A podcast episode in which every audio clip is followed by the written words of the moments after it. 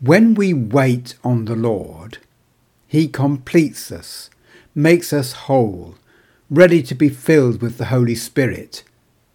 And then He sends us out, apostles in our time, for our time, today, in our own community. The story from Acts chapter 1 we had for our first reading today comes in the period after the ascension of Jesus on the Mount of Olives and before the day of Pentecost, when the Holy Spirit was to come upon the disciples.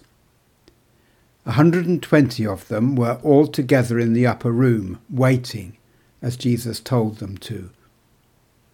Then an unexpected thing took place. Peter proposes an election. What a bizarre thing to do! Why did they need to appoint anyone at all? After all, within a very short time their world would be completely transformed. They knew something was going to happen. They didn't know what, but their world was going to change.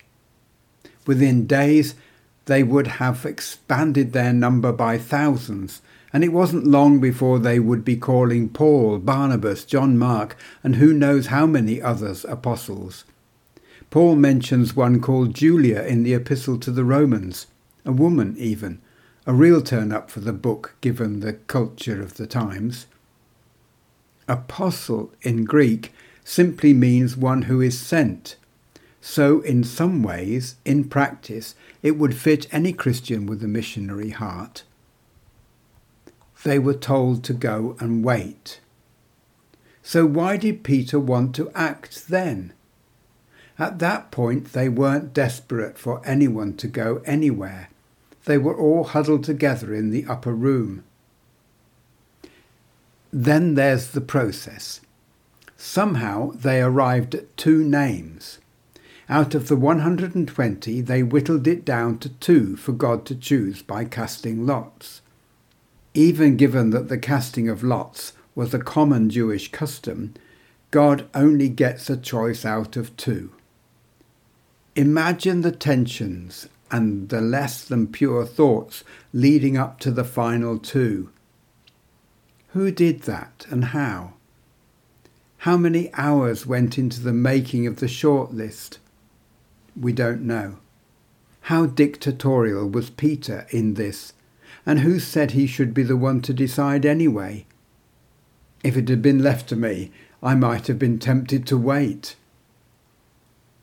But what we haven't mentioned yet is how the vacancy occurred. After the appearance of the risen Christ, everything had been really good, all except for Judas Iscariot. They mourned him. His departure had left a gap. They mourned his betrayal and his death. He had been with them three whole years from the beginning. He had been part of the family, travelling with the group, one of the twelve, the inner circle even. He had been loved and valued. And then, suddenly, in all the confusion, he had behaved in a way worse than any of them.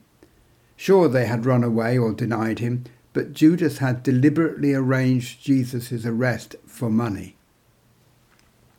Perhaps we don't think deeply enough about the impact of Judas's departure on the disciples. The horror of the act of betrayal by someone they loved. The shock, the weight of the sadness, and the emptiness it left must have been great. It's too easy for us, with the distance of 2,000 years, to stand aloof and shrug our shoulders. Did God just wipe his hands of Judas? No, Jesus loved him, and so did the disciples. Maybe you yourself know of someone who betrayed their church. A safeguarding incident, perhaps. Sadly, they are not that uncommon. How did you feel at the time?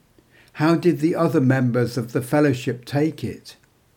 Shocked, angry, heartbroken, I expect, but also hurt, wounded. If that person had been a long standing member of the church, on the church council even, they would have left a nasty void, a dark hole. It was the same with Judas. Jesus had appointed twelve.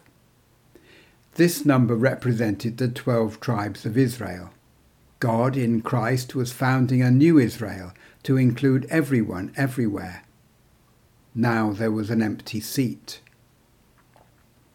Peter felt it needed to be filled to help the healing process. It needed to be filled to be ready for the coming of the Holy Spirit, however that was to happen.